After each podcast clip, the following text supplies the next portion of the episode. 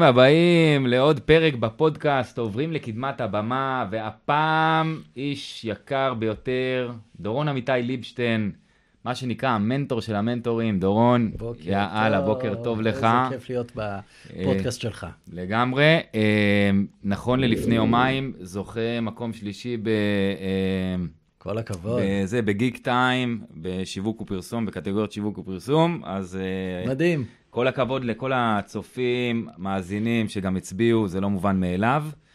אמ, והיום פרק מיוחד, כי האמת שדורון מארח אותי אצלו. נכון. אמ, כך יצא.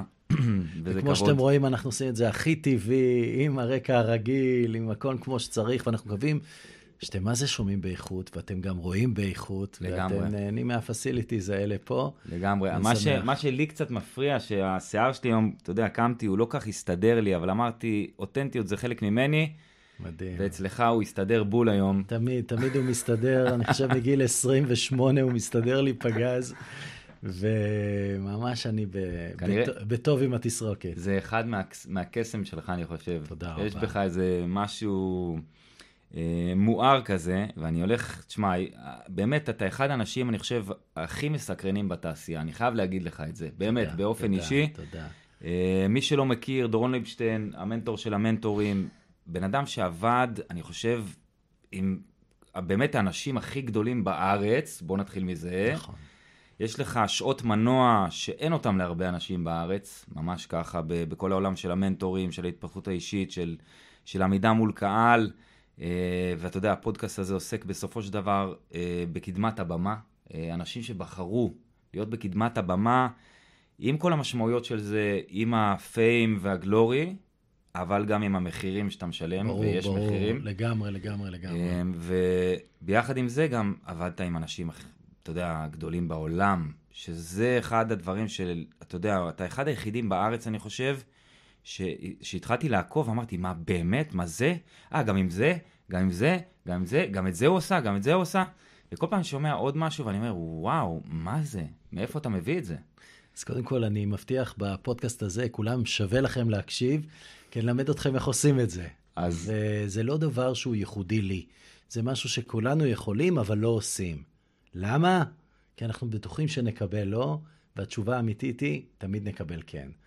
ואם נלמד את הטכניקה איך עושים את זה, זה פשוט מדהים, ושיתופי פעולה כמו שאנחנו עושים עכשיו, לגמרי. זה ה-DNA, זה מה שאני מאמין בו, זה מה שעזר לי להתקדם בחיים, זה מה שעזר לי להגיע לקדמת הבמה, וזה מה שיעזור גם לכם, כל מי שמקשיב לנו, ללמוד היום, להפיק ערך ולהתקדם בעצמכם. מעולה. אז שמע, אני הכנתי באמת ים שאלות. איזה כיף. אבל ממה שאני יודע, אני אשאל שאלות אחרות לגמרי.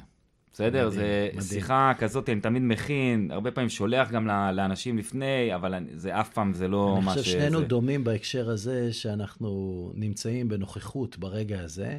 אנחנו נותנים להכנות להיות בצד, לגמרי. ופשוט מתחברים למה שמגיע ברגע הזה. אז אני לא אוהב להתכונן לקראת uh, רעיונות, אף על פי שהרבה מהלקוחות שלי יושבים איתי להתארגן לקראת כל רעיון, לקראת כל פודקאסט, לקראת כל הרצאה, כל סדנה, ואני בעד באמת להתחבר לאנרגיה, להתחבר לאנשים, ומה שיגיע יגיע, וזה הדבר הכי מדויק.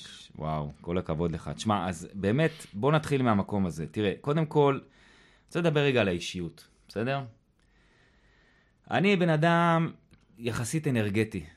אני נמצא במקום, אני נכנס ל vibe, נכנס ל zone, ואני כאילו באנרגיות מאוד מאוד גבוהות.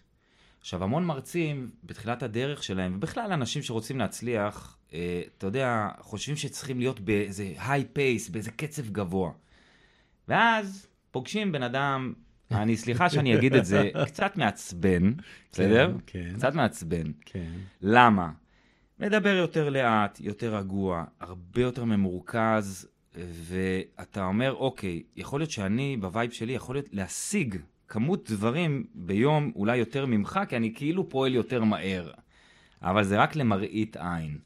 כי אתה בן אדם שבסופו של דבר יש לך איזה center, שאני זוכר שהבאנו אותך, שהיית האורח שלנו בכנס האחרון, ואמרתי, וואו, הבן אדם יושב, בלי מצגת, בלי כלום, כולם הכינו דברים, כולם באו, כולם מרצים, ואתה יושב ממורכז, כריזמת על, אני אומר לך את זה תודה, באמת. תודה, ב- תודה. תשים לב, כל המחמאות שאתה נותן לי, הרבה אנשים אומרים לא, לא, לא, אני אומר תודה, תודה, תודה, וזה גם כן משהו שאני מציע לכולם ללמוד ממנו. תודה על הפרגון, ו- ואני אז מרגיש זה? ככה, ואני רוצה להגיד לך שבאמת זכיתי להיות עם המנטורים הכי גדולים בעולם. ביניהם טוני רובין, ש-massive action, massive results, לעשות כמה שיותר, להשיג כמה שיותר.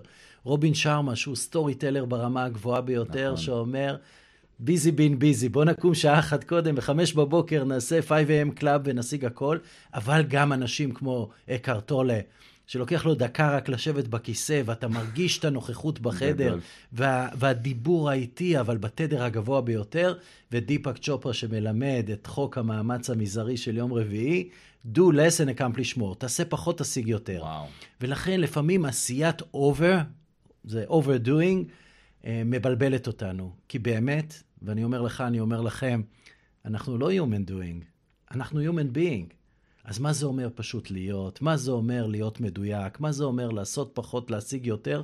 ובואו ננסה את זה, נראה מה מתאים לנו. כל אחד שיבחר איפה הוא רוצה להיות, ב-100% doing או ב-100% being או איפשהו באמצע, או מתי מעט ידעו לעשות גם 100% doing וגם 100% being בו זמנית.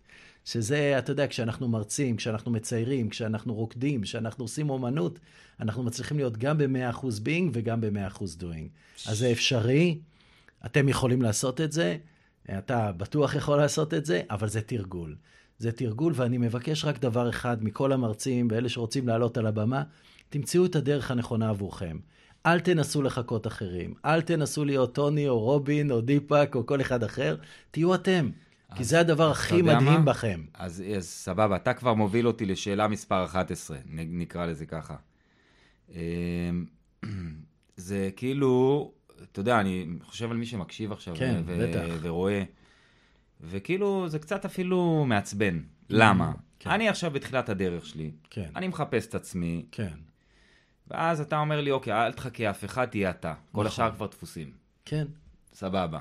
אבל אני אומר לעצמי, אבל עוד לא מצאתי אותי. Mm, אז איך אני מוצא אותי? איך אני יודע מי אני? ועכשיו, בוא רגע נסתכל על הדרך שלך, וקצת, אתה יודע, אני קצת עשיתי גם מחקר וקצת בדקתי וקצת שמעתי, ובדרך לפה, זה הסוד שלי, אני שומע תמיד את הפודקאסט של, ה- איזה פודקאסט של, שלך, או איזה וואו. הרצאה שלך, תודה. כדי להיכנס ל vibe לאנרגיה, ולאנרגיה ל vibe, כן. שלך, באמת, כן, אמיתי.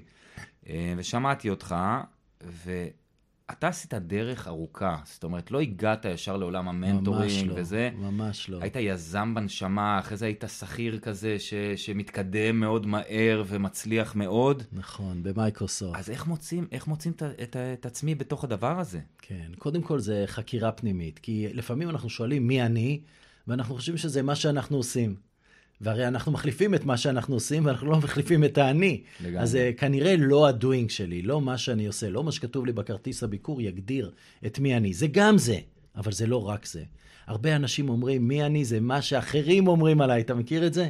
כן. אבל אחרים, שלא נדע, שניים יגידו עליי דברים שונים, כל אחד לפי הפרספקטיבה שלו. נכון. ואם אני מאמין למה שאחרים אומרים עליי, זה מבלבל אותי. לגמרי. כי המורה שלי אמרה עליי משהו אחד, ההורים שלי אמרו עליי משהו אחר, אשתי אומרת עליי משהו, והילדים אומרים עליי משהו, החברים אומרים משהו, וכן הלאה וכן הלאה, ואני מבולבל.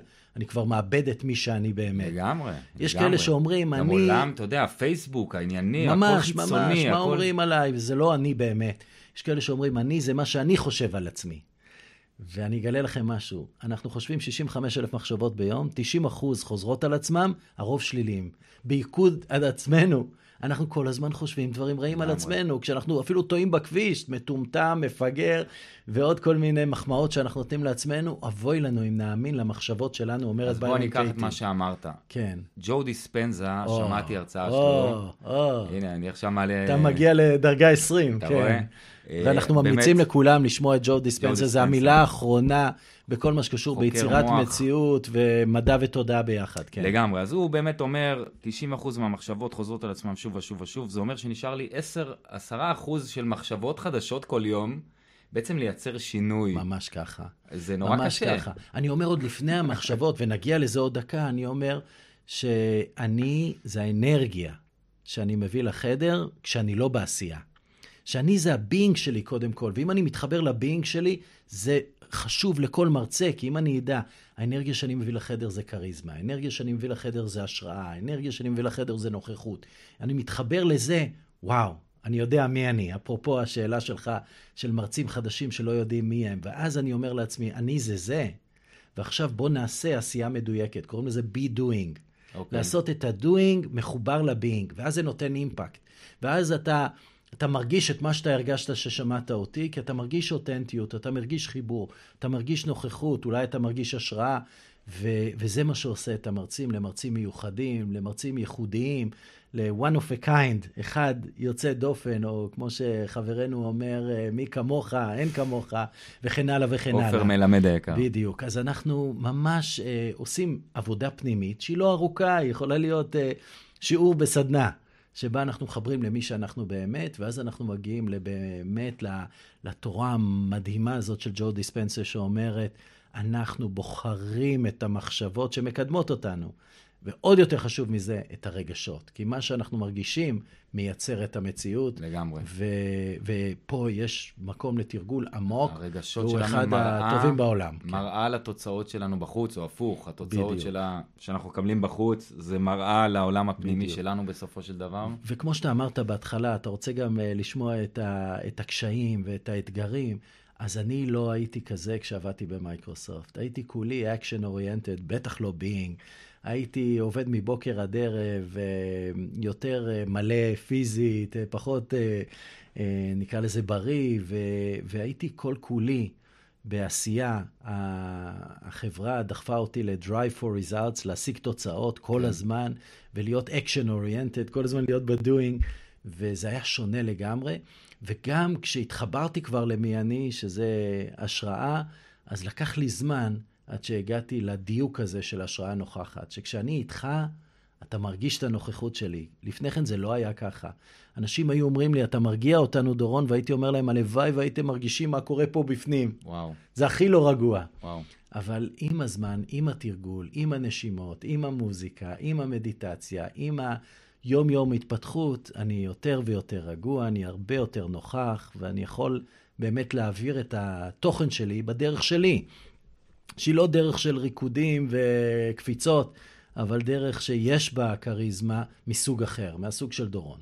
כן, מעניין, כי אתה אומר שאתה יודע, עבדת עם אה, טוני רובינס, ועבדת עם אלון אולמן. נכון. ואלון אולמן זה בלגן ואנרגיה, ואיך זה, זה עבד לך? איך זה היה עם אנשים כאלה בסגנון קודם הזה? קודם כל, אה, עם אלון הייתה לי הזכות לעמוד על הבמה, אחרי שערן ואלון הקימו את קודם נצח ואני ליוויתי אותם.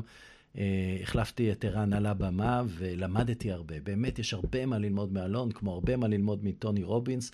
אבל מצאתי את הדרך שלי, זה היה השלמה. כל אחד מביא את שלו, כמו שערן הביא את שלו מול אלון, אני הבאתי את שלי מול אלון והיינו משלימים. ו... ויש איכויות שאתה מצליח לקבל מתוך העמידה על הבמה עם אנשים שונים. אני למדתי המון קורסים של לעמוד על הבמה. וואלה. אני קיבלתי אין סוף קורסים במייקרוסופט. של אה, להנחות על הבמה. אחד הזיכרונות הכואבים שלי זה שהרציתי אה, לפני ביל גייטס בצרפת. וואו. וזה וואו. היה ממש בתחילת דרכי, פעם ראשונה שאני מרצה באנגלית לפני ביל גייטס וואו. ובוחרים אותי, ואני מתכונן כמו שצריך, ואני לוקח אה, אנשים שיעבדו איתי על איך להרצות, ואני ממש, אה, יש לי מצגת ויש לי גם כתוב מה אני הולך להגיד, ואני עולה על הבמה. ובמקום הרצאה של שעה, אני אומר אותה בטיל בחצי שעה, yeah. ואני דופק את כל הסקייג'ואל של הבאים אחריי, אני יוצא עם פה יבש, וזה למידה. אז אני רוצה להגיד לכם, גם אם הפעם הראשונה, הפעם השנייה לא הייתה מדהימה, וגם, אה, אתם יודעים, מי שראה אותי עם אלון ב-2012 ראה מרצה אחר ממה שהוא רואה היום. כן. והייתה לי ההזדמנות להנחות את היום של טוני רובינס בישראל, ולהרצות לפני דיפק צ'ופרה אה, פה לפני 4,200 איש, ואותו דבר מול, אה, לפני אקהרט טולה ועוד הרבה אחרים. זאת אומרת, זה לאט לאט אנחנו צוברים את הניסיון והביטחון והיכולת, ואנחנו לומדים מה עובד בשבילנו. Okay. אוקיי. כמו שאמרנו קודם, המון מרצים, יש להם script. יש להם ממש מלל, הם לומדים בעל פה את מה שהם הולכים להגיד, הם עושים את זה מדהים, אבל כן. בסופו של דבר אתה כאילו לחצת play, וכל פעם שתבוא להרצאות שלהם תקבל את אותו דבר. נכון. ולעומת זאת, אנשים כמוך, אנשים כמוני, מרגישים את האנרגיה בחדר, זורקים את ה script הצידה, אם יש להם script, אצלי אין script, אני אפילו לא יודע על מה אני אדבר. וואו. ו- וזה פשוט זורם. חבר'ה, אנחנו לפני כנס, שהוא הולך לדבר אצלנו עוד איזה שלושה שבועות, אז עכשיו אני יודע שהוא גם לא יבוא מוכן, אז בוא נראה מה יהיה. חד משמעי, אני לא באתי מוכן פעם שעברה, אני לא אבוא מוכן בפעם הזאת, ואני מקבל כל הזמן הזמנות להרצאות, ואנשים שואלים אותי על מה תרצה, אני אומר להם, תגידו אתם, הרי במקום חו זה לא יהיה מה שאתם רוצים, אבל זה יהיה, זה יהיה מדויק, כי אני ארגיש את הקהל, אני ארגיש אתכם, וזה יצא ממני. אתמול העברתי שלוש שעות על מנהיגות של הנשמה. לא היה לי מושג מה אני הולך לעשות. וואו. וזה לפעמים מטריד אותי במהלך היום, אז אני אומר לכם, גם אני, שאני יודע שברגע הנכון יגיע התוכן הנכון, כי אני מלא בתוכן בתוכי, כמה דקות לפני כן או במהלך היום, אני אומר לעצמי, איזה לא אחראי זה, לבוא להעביר שלוש שעות לאנשים שממש באים ללמוד, אשכרה. ואתה לא יודע על מה אתה הולך לדבר. אבל ברגע שהתחלתי, הכל זרם. אני, מה זה מתחבר למה שאתה אומר? אני חייב להגיד שאני, שואלים אותי, אוקיי, איך אתה מתכונן להרצאות? עכשיו, אני סוג של דחיין. Hmm. אני לא אוהב לכתוב הרצאה שבוע-שבועיים לפני, כי כשאני אגיע להרצאה אני כבר לא אותו בן אדם עם לא אותם סיפורים ולא אותם מחשבות. נכון. וזה יהיה בן דוד של הבן אדם שהיה לפני שבועיים, ואני, ואז אני אבוא ואני אגיד, אה, וזה קורה לפעמים, אני אומר, אה, מה, מה, מה כתבתי פה? תמחקו, תמחקו. ואני כאילו חייב לעשות את זה מבפנים, ואני יכול להגיד שאני פשוט שוהה, אני שוהה עם הקהל. למשך, נגיד יש לי עוד, אה, עוד איזה שבועיים, שלושה הרצאה באילת מול 500 איש וואו, בכנס. איזה כיף. כנס אה, של אה, יועצי משכנתאות. עכשיו, אני יודע פחות או יותר מה, על מה אני רוצה לדבר, אבל אני, אתה יודע, אני, אני חי עם זה, יש לי עוד מלא הרצאות בדרך, אבל זאת הרצאה שממש חשובה לי, ואני שוהה עם הקהל הזה בראש. אתמול, בחמש, אתמול, היום בבוקר, חמש וחצי בבוקר, הבת שלי הקטנה, בת שנתיים, אה, חמש בבוקר, נכנסת למיטה של, של אימא ואבא, עוברת, אתה בטח זוכר את זה מפעם, פעם, פעם, ואני לא מצליח להירדם אחרי זה, עזוב את זה שבועטים לי בראש, ושלפני כמה ימים הפליצה עליי, אתה לא יודע, אין, עזוב, אתה מכיר את זה. בטח. ואז, ואני לא נרדם, לא נרדם, לא נרדם, ואני אומר, לא, אני, אני לא יכול, ההרצאה קופצת לי. Mm.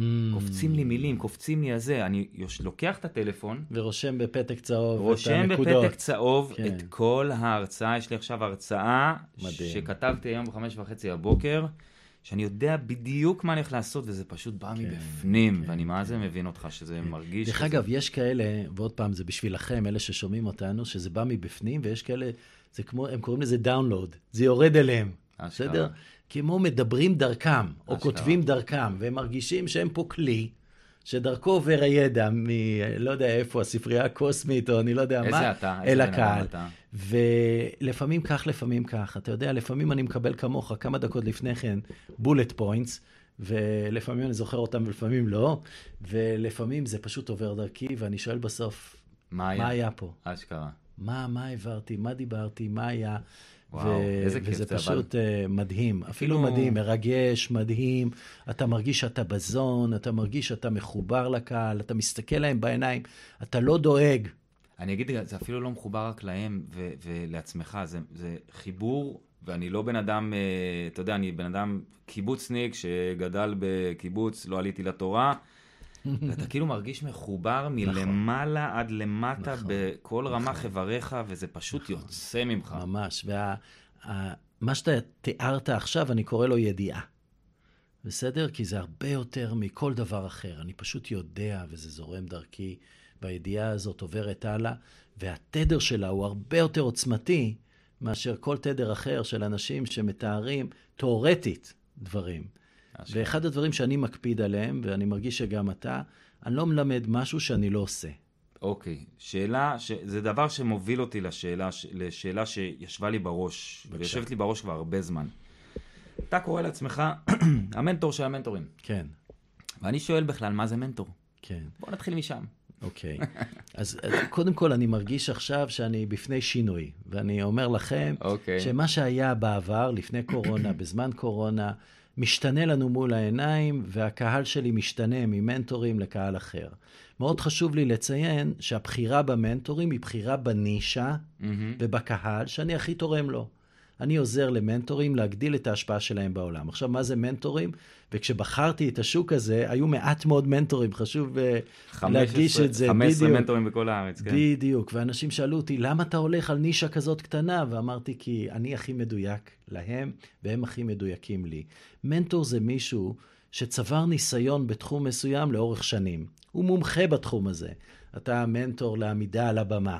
צברת ניסיון ועכשיו אתה מעביר אותו הלאה. אתה משתמש בכלים של קואוצ'ינג, כלים של ייעוץ, אבל אתה הכי משתמש בניסיון שצברת בשביל לקחת אנשים שרוצים ללכת בדרך הזאת, יד ביד, ולעזור להם לעשות את הדברים הנכונים עבורם. להבדיל ממאמן שהיה אומר, כל הידע והניסיון אצל הלקוח שלי, נכון. אני אשאל אותו שאלות ויעזור לו להגיע מנקודה A לנקודה B, המנטור כבר עשה את זה. נכון. ולכן, כשאני רוצה לזכות במדליה אולימפית, אני אבחר מישהו שאו זכה במדליה אולימפית, או אימן מישהו שזכה במדליה אולימפית, וזה הסיכוי הטוב שלי, המנטור המתאים עבורי, אותו דבר בכתיבת ספרים, אותו דבר בשחמט, אותו דבר בעמידה על במה. אז מנטור זה בקיצור אחד שהלך בדרך. מישהו שעשה את זה. עשה את זה, הלך עכשיו בדרך. עכשיו מוכן לעזור לאחרים, בדיוק. הוא יכול לעזור. עכשיו, מה השיטה שלך זה שאלת שאלות, ייעוץ, להגיד למישהו לפי דעתך דברים. גם וגם וגם. גם מנטור וגם. מרשה לעצמו, הוא שואל אותך, תגיד, זה בסדר שאני אגיד לך מה אני חושב? ואתה אומר, בדרך כלל כן, כי אני mm-hmm. בעל ניסיון, עבדתי עם המנטורים הכי גדולים בעולם, ואתה רוצה לשמוע מה יש לי להגיד, כן. ואז אני אומר, ואתה או שלוקח או לא לוקח את מה שאני מציע לך, ואני לא נעלב, אני לא נפגע, אני יודע שאני נותן את המקסימום בשבילך. ושנינו עובדים בשבילך. דרך פעולה שלי היא קצת שונה ממאמנים ומנטורים אחרים, אני פשוט עושה את הדברים ביחד עם המנטורים שלי. מתוך הניסיון, אני גם מביא רקע טכנולוגי, אני מביא נכון. רקע שיווקי, הייתי סמנכ"ל השיווק של מייקרוסופט. והמון המון המון ניסיון כמנטור, עמידה על במה, עבודה אה, של יצירת לידים, משפכים וכולי. אז אני עושה את העבודה ביחד עם המנטורים, וזה אחרת לגמרי מאשר להגיד להם מה לעשות, ואז הם לבד צריכים לעשות את זה. אני עוזר להם לבנות צוות סביבם, אני עוזר להם להבין איך מגיעים למצב שבו אנחנו מגדילים את ההשפעה בעולם, ו... וזה בעצם, ה... נקרא לזה, המוטיבציה הפנימית שלהם. הם רוצים לעשות טוב, אבל בקנה מידה הרבה יותר גדול, ובדרך כלל מגיעים אליי אנשים שמרגישים שהם בשלים לגדול מישראל לעולם. לא תמיד, לפעמים כן. זה רק בישראל. כן. ותגיד לי, מה, מה מניע אותך? אתה כאילו... אתה יודע, אני מנסה לפצח אנשים, ואני NLP טרנר, ואני מלמד גם NLP, ואני בדרך כלל קולט טוב מאוד אנשים. אתה, בגלל שאתה לא טיפוס מוחצן בסופו של דבר, אתה, אתה יודע, אישיות שבסופו של דבר, אה, אה, וזה גם איזה משהו שלפי דעתי מאוד מחזק המון אנשים, כי המון אנשים חושבים שאתה צריך להיות נורא מוחצן ו- ונורא גדול ובחוץ שם כדי להיות מרצה טוב. Mm-hmm. ואני ממש גיליתי שזה ממש לא נכון, יש המון אנשים שהם אינטרוורטד והם, וואו, איזה כריזמה פורצת מהם. אז אני לא מצליח לפצח אותך. מה מניע אותך? מה גורם כל, לך? תודה שאתה שואל את זה, ותודה שאתה נותן לי את ההזדמנות אה, להציג מה מניע אותי, ודברים שונים מניעים אותי בתקופות שונות. אוקיי. ותקופה מאוד ארוכה, גם היום, מניע אותי הרצון העז לעזור לאנשים לממש את הייעוד שלהם. Okay. אוקיי. אני יודע שלכל אחד יש ייעוד, הייתי אפילו מגדיל את זה ואומר לכל אחד יש שליחות. משהו בא, שהוא בא לשנות בעולם, ואני רוצה שהוא יהיה מודע לזה, כי רוב האנשים חיים בהישרדות, לא מודעים לשליחות נכון, שלהם, נכון. ויממש את זה. ואני חושב שכל אחד מאיתנו יכול לממש את זה. אבל לפני כן, אני עוזר לאנשים בשאלה הראשונה ששאלת אותי, mm-hmm. להבין מי הם, מי אני, מה האנרגיה שאני מביא לחדר כשאני לא עושה כלום, מה החוזקות שלי, כדי שאני אתבסס עליהן ואהפוך חוזקות למאסטרינג, והכי חשוב, הכי חשוב, וזה עכשיו הבלבול הכי גדול בעולם, לעזור לאנשים להבין מה עכשיו. Okay. אוקיי. זה לא מה יהיה, זה לא what's next, זה מה עכשיו. מה שאנחנו עושים עכשיו משנה את כל עולמנו ואת העולם בכלל, לגמרי. ואנחנו צריכים להתחבר למה עכשיו ולעשות משהו עכשיו. וזה doing מבוסס על being, be doing, וכל הדברים שאני רוצה לעשות לאחרים זה מה שאני רוצה לעשות לעצמי. מדהים. עכשיו, וזה אה, מניע אותי גם. ת, תגיד לי, אתה, אתה, אתה מתחבר למונח איקיגאי? אתה מכיר? בוודאי, בוודאי. מכיר אותו היטב, מלמד אותו. אמ, אבל, ספר אז מה... אבל אומר, אני אומר שהשיטה היפנית הזאת למציאת הייעוד, היא שיטה לטעמי שכלית. ובכל okay. אוקיי. זאת אני אה, מלמד אותה כי אני חושב שזה חשוב. הייעוד על פי איקיגאי מבוסס על ארבע שאלות, והתשובה שלהם נותנת לנו את הייעוד. מה אני אוהב? מה אני טוב בו, מה העולם צריך ועל מה יהיו מוכנים לשלם לי. נכון. הרביעייה הזאת ביחד יוצרת את הדבר הזה שנקרא הייעוד שלי, כי זה שילוב נכון. של ארבעה דברים. גם דברים. נהנה מזה, גם קל לי לעשות את זה, גם העולם רוצה את זה וצריך את זה, וגם מוכן לשלם על זה כסף. ממש, ממש. אז כאילו אני קם כמו שחקן כדורסל, גם עושה את מה שאני אוהב, גם מקבל על זה כסף. נכון. ולפעמים אנחנו אומרים, איזה כיף שאנחנו מקבלים כסף על משהו שאנחנו אוהבים לעשות אותו. לגמרי. שזה דבר אה, מדהים. אני לוקח את זה עוד שלב קדימה, את הנושא אוקיי. של ייעוד, ואני אומר, מה השליחות שלי? למה אני פה? מה באתי לשנות בעולם? זה יותר גדול מבמה אני טוב, במה נכון. אני, מה אני אוהב, מה העולם צריך ומוכנים לשלם לי. ובנוסף לזה, מה המתנה שלי? מה המתנה שלי? משהו שאני עושה לכולם כל הזמן, ואני אפילו לא מודע לו, זה כאילו אוטומטי? מהתת מודע. איך יודעים? יש בכל אחד מאיתנו את האינטואיציה, החלק שיודע, הלב, הנשמה, ואפשר לשאול אותו. אפשר לדבר עם החלק בנו שיודע. אצל רוב האנשים זה פנימי, הם יגידו לך, זה פה בגוף, אני יכול לדבר איתו. ואצל חלק מהאנשים זה חיצוני, הם יגידו, אני מדבר עם אלוהים, עם המדריכים, עם כל מיני דברים אבל כאלה. יש כל, כל כך הרבה קולות רקע מבלבלים. אני, כן. באמת, אני עובד, וגם אתה, עם כל כך הרבה אנשים. נכון. ואנשים מבולבלים, הולכים לקורס כזה, אומרים להם תעשה אז- ככה, הולכים לקורס כזה, אומרים להם תעשה ככה, ואז אז הם כבר ממש, לא מוצאים אה, את הקול הזה. אני אומר לך, בשיעור הראשון אני עוזר להתחבר לקול הזה ולסמוך עליו, ובשיעור השני אני מדבר על כל שאר הקולות. אוקיי. שזה הפחדים, החלקים השונים של ה mind, אה, אה, אפילו חלקי הגוף, כאילו איך להקשיב להם, כי אחת הבעיות שלנו זה שאנחנו מנסים לנטרל אותם. בסדר? להגיד, רגע, בוא ננטרל את הפחדים ונקשיב רק לחלק שיודע. נכון. ונעשה את מה שהוא אומר. והתשובה היא, לטעמי, לא, אף על פי שלימדתי הרבה שנים איך להפריד ביניהם, מה שאתה ביקשת. והגעתי למסקנה שהפחדים הם עם סימן שאלה, והחלק שיודע מדבר עם סימן קריאה. אבל השיעור האמיתי באמת זה להבין שהפחדים הם לא נגדנו. הפחדים באים בשביל להגן עלינו. אותו דבר חלקי ה mind, השופט, המבקר, השמח, העצוב, ואותו דבר החלקים השונים בגוף אתה שלנו. למדת NLP? אני למדתי NLP, למדתי עוד הרבה אתה דברים. מדבר NLP, אה, שוב, אני לא, בטח זה אפרופו, עוד דברים, אבל... אפרופו מדבר, אה, שנתיים ליוויתי את המורים של Kabbalah Center, אה, המרכז לקבלה, כולל קרן ברג, והם כל הזמן היו אומרים לי, אתה מדבר קבלה, ומעולם לא פתחתי את הזוהר. גדול. מעולם לא פתחתי את הזוהר. מה שזה וואו, אומר, וואו. ואני אומר את זה גם לכם, זה שבכולנו קיים הידע. כן. ואנחנו רק צריכים להיזכר או להתחבר לחלק בנו שיודע. והידע יוצא החוצה, ואז אתם יכולים לעמוד על הבמה ולסמוך על עצמכם שהמילים הנכונות יצאו מכם, והם יצאו גם בדרך הנכונה, באנרגיה הנכונה. ו... ואתה רואה, כשאני מתלהב, אז הכל אה, אה, לגמרי. אה, הוא יותר אה, אה, חזק ויותר מהר, ועדיין, כשאני אעשה הפסקה, ואתם יודעים כמה הפסקות חשובות בהרצאות, זה ייכנס פנימה. לגמרי. אז תשמע, לפני יומיים הוצאתי מייל לרשימת אה, תפוצה שלי, אה, לקהילה שלי, וכתבתי על ידע. מהמם. וכתבתי שבעיניי ידע הוא אחד הדברים הכי overrated אה, בנושא של הצלחה, שמקושר להצלחה. ואני שואל אותך, אתה, אתה אומר שכל הידע קיים בנו, גם אם יש דברים שאנחנו לא יודעים שאנחנו עושים, אנחנו עושים אותם והם קיימים בנו. מה, מה עם כל הקונספציה הזאת שאני צריך ללכת ללמוד כל הזמן וזה, ואני יש לי בעיה מאוד קשה עם זה, במיוחד בתקופה הזאת, שכל אחד מושך לכיוון שלו, עומד בסוף בן אדם באמצע ואומר, טוב, אני אלמד את זה, את זה, את זה, את זה, שיווק, מכירות, עמידה מול קהל, זה, הנה, אני אהיה תותח. כן. אבל בסוף, תרגול לא תמיד קיים שם, וזה שאני יודע, לא תמיד עוזר לי, אז איך אני, אתה אני, מסתכל אני על זה? אגש לזה ב, בשתי דרכים. אחת זה, ידע הוא חשוב, ואני בעד להתפתח וללמוד כל הזמן. ביום שאני ואתה, אנשים שמלמדים אחרים, נפסיק ללמוד, יפסיקו ללמוד אצלנו. זה ממש ככה, אנחנו בני אדם שכל הזמן רוצים לצמוח, להתפתח, כן. להתרחב ולהרחיב את הידע שלנו, ואנחנו גם מספיק צנועים בשביל לדעת שיש לנו עוד מה ללמוד, שאנחנו לא למדנו מספיק ושיש לנו לאן. להתפתח, כי זה גם עוזר לנו, כי אנחנו לא אומרים כבר הגעתי לפיק מפה רק נרד, אלא. אנחנו אומרים אני רק בהתחלה אני מרגיש שאני ממש של מה בהתחלה. שאנחנו יכולים לעשות פה בעולם הזה. לכן ללמוד ולהתפתח זה משהו שאני ממליץ לכם לעשות כל הזמן. אבל הידע לא מספיק, כמו שאתה אמרת, כי צריך להפוך את הידע לפעולות.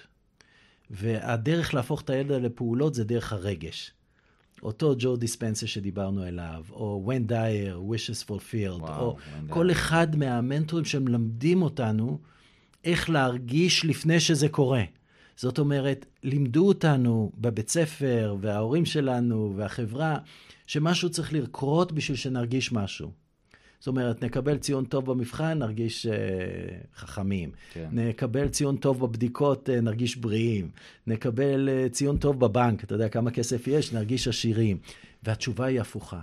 הפוכה, ולא לימדו אותנו את זה. זה אם נרגיש, אז זה יקרה. אם מעניין. נרגיש עשירים, יהיה לנו כסף. אם נרגיש בריאים, נהיה בריאים. הבדיקות יצאו טובות. אם נרגיש uh, uh, בכל אחד מהדברים, נגיע לפעולה.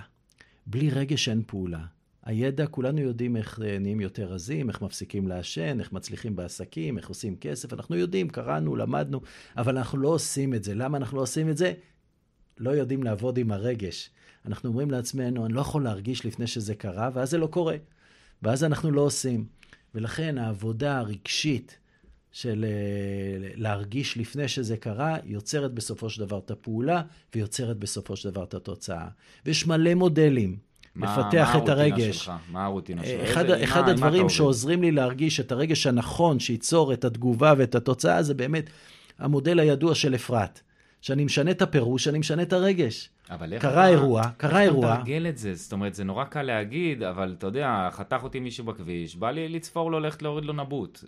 רוב האנשים יגידו, או מישהו העליב אותי, בא לי להעליב אותו חזרה, או... אז אני אומר, אצל רוב האנשים התת-מודע משתלט עלינו. הוא פועל מ- מיידית, הוא מגיב מיידית, זו. תגובה אוטומטית, אבל אחרי שאתה מתרגל כמה פעמים את הרעיון הזה, שיכול להיות שהוא עכשיו בדרך לבית חולים עם אשתו שהיא בהיריון והולכת ללדת, ואתה מודע לזה, אוטומטית שהוא חותך אותך, אתה אומר, רגע, יש עוד אופציה. עצור רגע.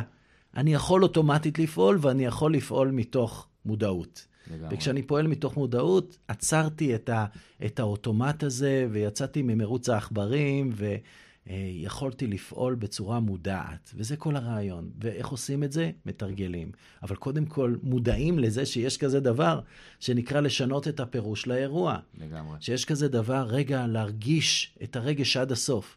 ואחרי שאנחנו מתרגלים, לדוגמה, את המסע של ברנדון בייס, ומרגישים רגש עד הסוף, ומה יש מתחת, ומה יש מתחת, ומה יש מתחת, וואו, איזו הפתעה ענקית. מתחת לכל הרגשות יש אור. ואין פחד, ואין שחור, ואין תקיעות, ואין כלום. יש אור, רק לתת emotion, לתת in motion לצאת מאיתנו. ולכן אה, אני פשוט עושה עבודה. אני פשוט מתרגל את מה שאני לומד. לא הכל, תגיד לי, איפה גדלת? לא הכל. גדלתי בכפר נטר, אבל לא רק בכפר נטר. נולדתי, זה כפר על יד נתניה, שם אוקיי. נולדתי. עברתי לאילת לשש שנים, גרתי אה, באילת. אתה יודע שאני מקיבוץ אילות במקור. וואו, זה ממש אה, קרוב. והייתי אילתי אפילו איזה שנה כזה. זהו, אז. אצלי זה ממש שנת 70 עד 76, זה מזמן מזמן. ואבא שלי עבד בשארם, מה שנקרא אופירה אז, אבל. שארם השייח. אה, הוא היה בצבא, אימא שלי הייתה מנהלת משרד הפנים באילת, משם עברנו לשלוש שנים לקריית חיים, וחזרנו לכפר נטר, המקום שבו נולדתי. אה, אחר כך אה, גרתי עשר שנים בכפר יונה, ממש אה, צעיר. התחתנתי עם שיריאל בגיל אה, 22, די. וחיינו שם עשר. שנים, משם ללונדון, ארבע שנים, וחזרנו לארץ, כפר נטר. היום אני בהרצליה פיתוח.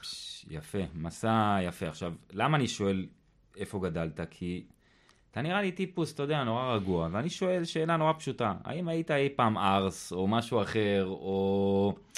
או... התשובה היא כן, אוקיי. אבל לא ארס. הייתי, הייתי, ארס. הייתי, הייתי מאוד מאוד מאוד לא רגוע. אוקיי. התקופה שלי במייקרוסופט הייתה תקופה, אמנם יכול להיות שהעובדים שלי יגידו שהייתי רגוע, אבל בפנים זה היה חוסר שקט תמידי. כל הזמן רצון להתקדם, רצון להצליח. אני זוכר שהייתי משגע את הבוס שלי, אריה סקופ, תן לי לנהל, תן לי לנהל. אני בן 24, כמעט עזבתי את הארגון, כי הוא די. לא נתן לי לנהל. די. וכל הזמן התקדמתי, בגיל 26 כבר הייתי סמנכ"ל השיווק של מייקרוסופט אותך? בישראל. מה, הכסף, ה prestige? תחושה, תחושה ה- שלא נעים לי לשתף אותה, אבל אני אשתף. זו תחושה שאני פה לזמן קצר. ממש, היה לי תחושה פנימית שאני בגיל 40 עד 50 אה, משתחרר מהעולם, ואני צריך אתה להספיק. היום אני בן 52, אז עברתי, את, ה... את ה- זה. עברתי את, ה... את הנקודת האל-חזור, כן. ובאמת בתקופה האחרונה אני מרגיש שקיבלתי את החיים שלי בחזרה. באותו שלב הרגשתי שאני חייב להספיק, להספיק הרבה ומהר. וזה ממש מרוץ. והיום? 26, סמנכ"ל שיווק, 30, הייתי מנכ"ל MSN, הפורטל של מייקרוסופט. מדהים. 32, דירקטור בכיר במייקרוסופט באירופה. וואו. 34, אני עוזב את מייקרוסופט, מקים עסקים שלי, סטארט-אפים. 36, אני יושב ראש דירקטוריון של חברה בורסאית, תפוז, אנשים מנפיקים אותה ועושים אה, הרבה דברים.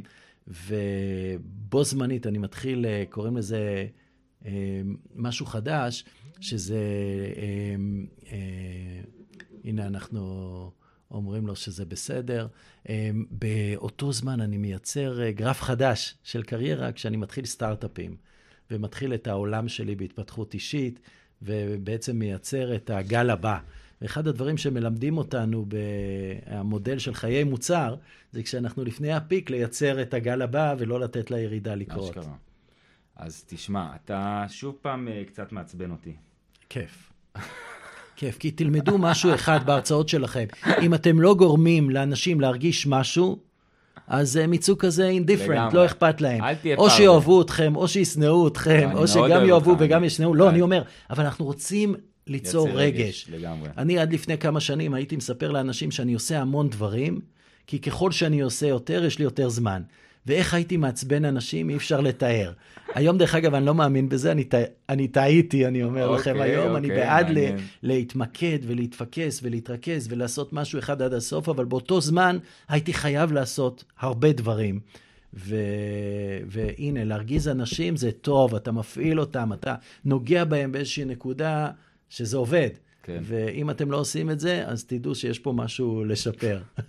אז טוב, אז תשמע, אתה, קודם כל אתה נשמע לי כאילו, אתה יודע, היית מצליחן, אה, לפחות בעולם הפיזי נקרא לזה, מאוד מהר, זה אומר שהיה כסף, זרם.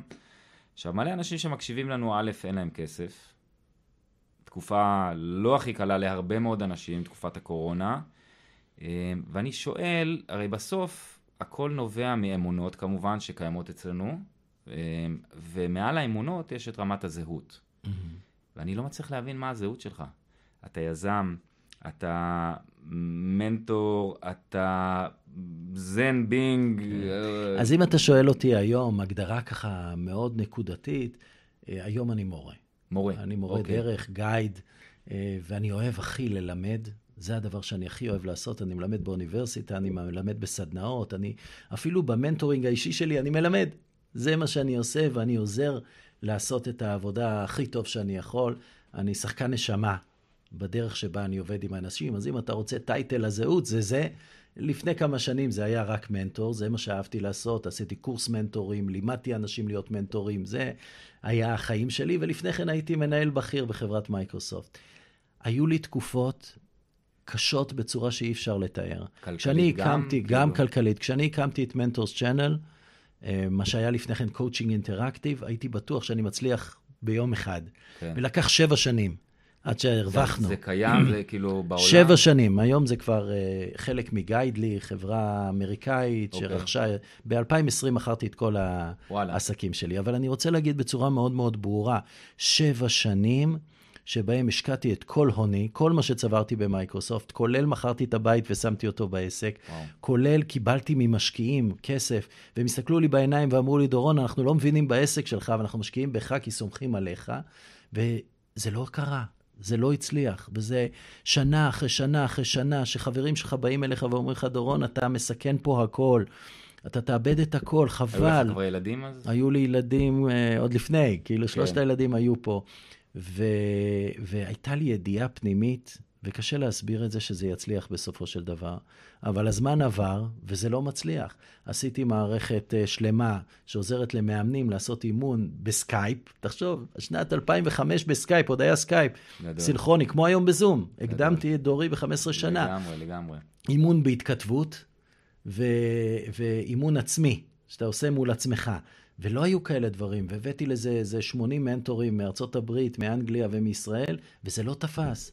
וואו. ואחר כך עשיתי אה, ספרים הכי הכי הכי מפורסמים בעולם, שהפכתי אותם לחוויה אינטראקטיבית, שעד היום לא ראיתי כזה דבר. עשיתי את זה עם ביירון קייטי, עם דיפק צ'ופרה, עם רובין שרמה, מנהיגות לכולם, The Work on the Web, ו-Grow Younger Live Longer, ו-7 uh, Spiritual Law for Success, וזה לא עבד. היו מוצרים מדהימים, וזה לא עבד, זה הביא 30 אלף איש, ואני רציתי להגיע למיליונים. כן. ואחר כך עשיתי השראה יומית מהספר, ורק כשפיצחתי ביחד עם דיפאק צ'ופרה את הרעיון הזה של 21 ימים של מדיטציה, הצלחנו להגיע למיליונים, והצלחנו לייצר מיליונים, וצברנו את ההצלחה. אבל התחלתי את זה ב-2005, ורק ב-2012 חווינו את ההצלחה, ורוב וואו. האנשים היו כבר מתייאשים, ורוב האנשים אמרו לי, אולי אתה לא מתאים להיות עצמאי, אולי עדיף שאתה תהיה שכיר, תחזור לחברות גדולות כמו מייקרוסופט ותעשה. אז אני רוצה להגיד, למדתי הכי הרבה מהכישלונות שלי, והיו לי יותר כישלונות מהצלחות. כן. הבאתי לעולם מוצר ב-2015 מטורף, מדהים, שנקרא וולבי, צמיד שעוזר לאנשים להירגע. שאומר להם עד כמה הם במתח ונותן להם את כל הכלים להירגע, איזה מוזיקה מרגיעה, איזה אנשים מרגיעים.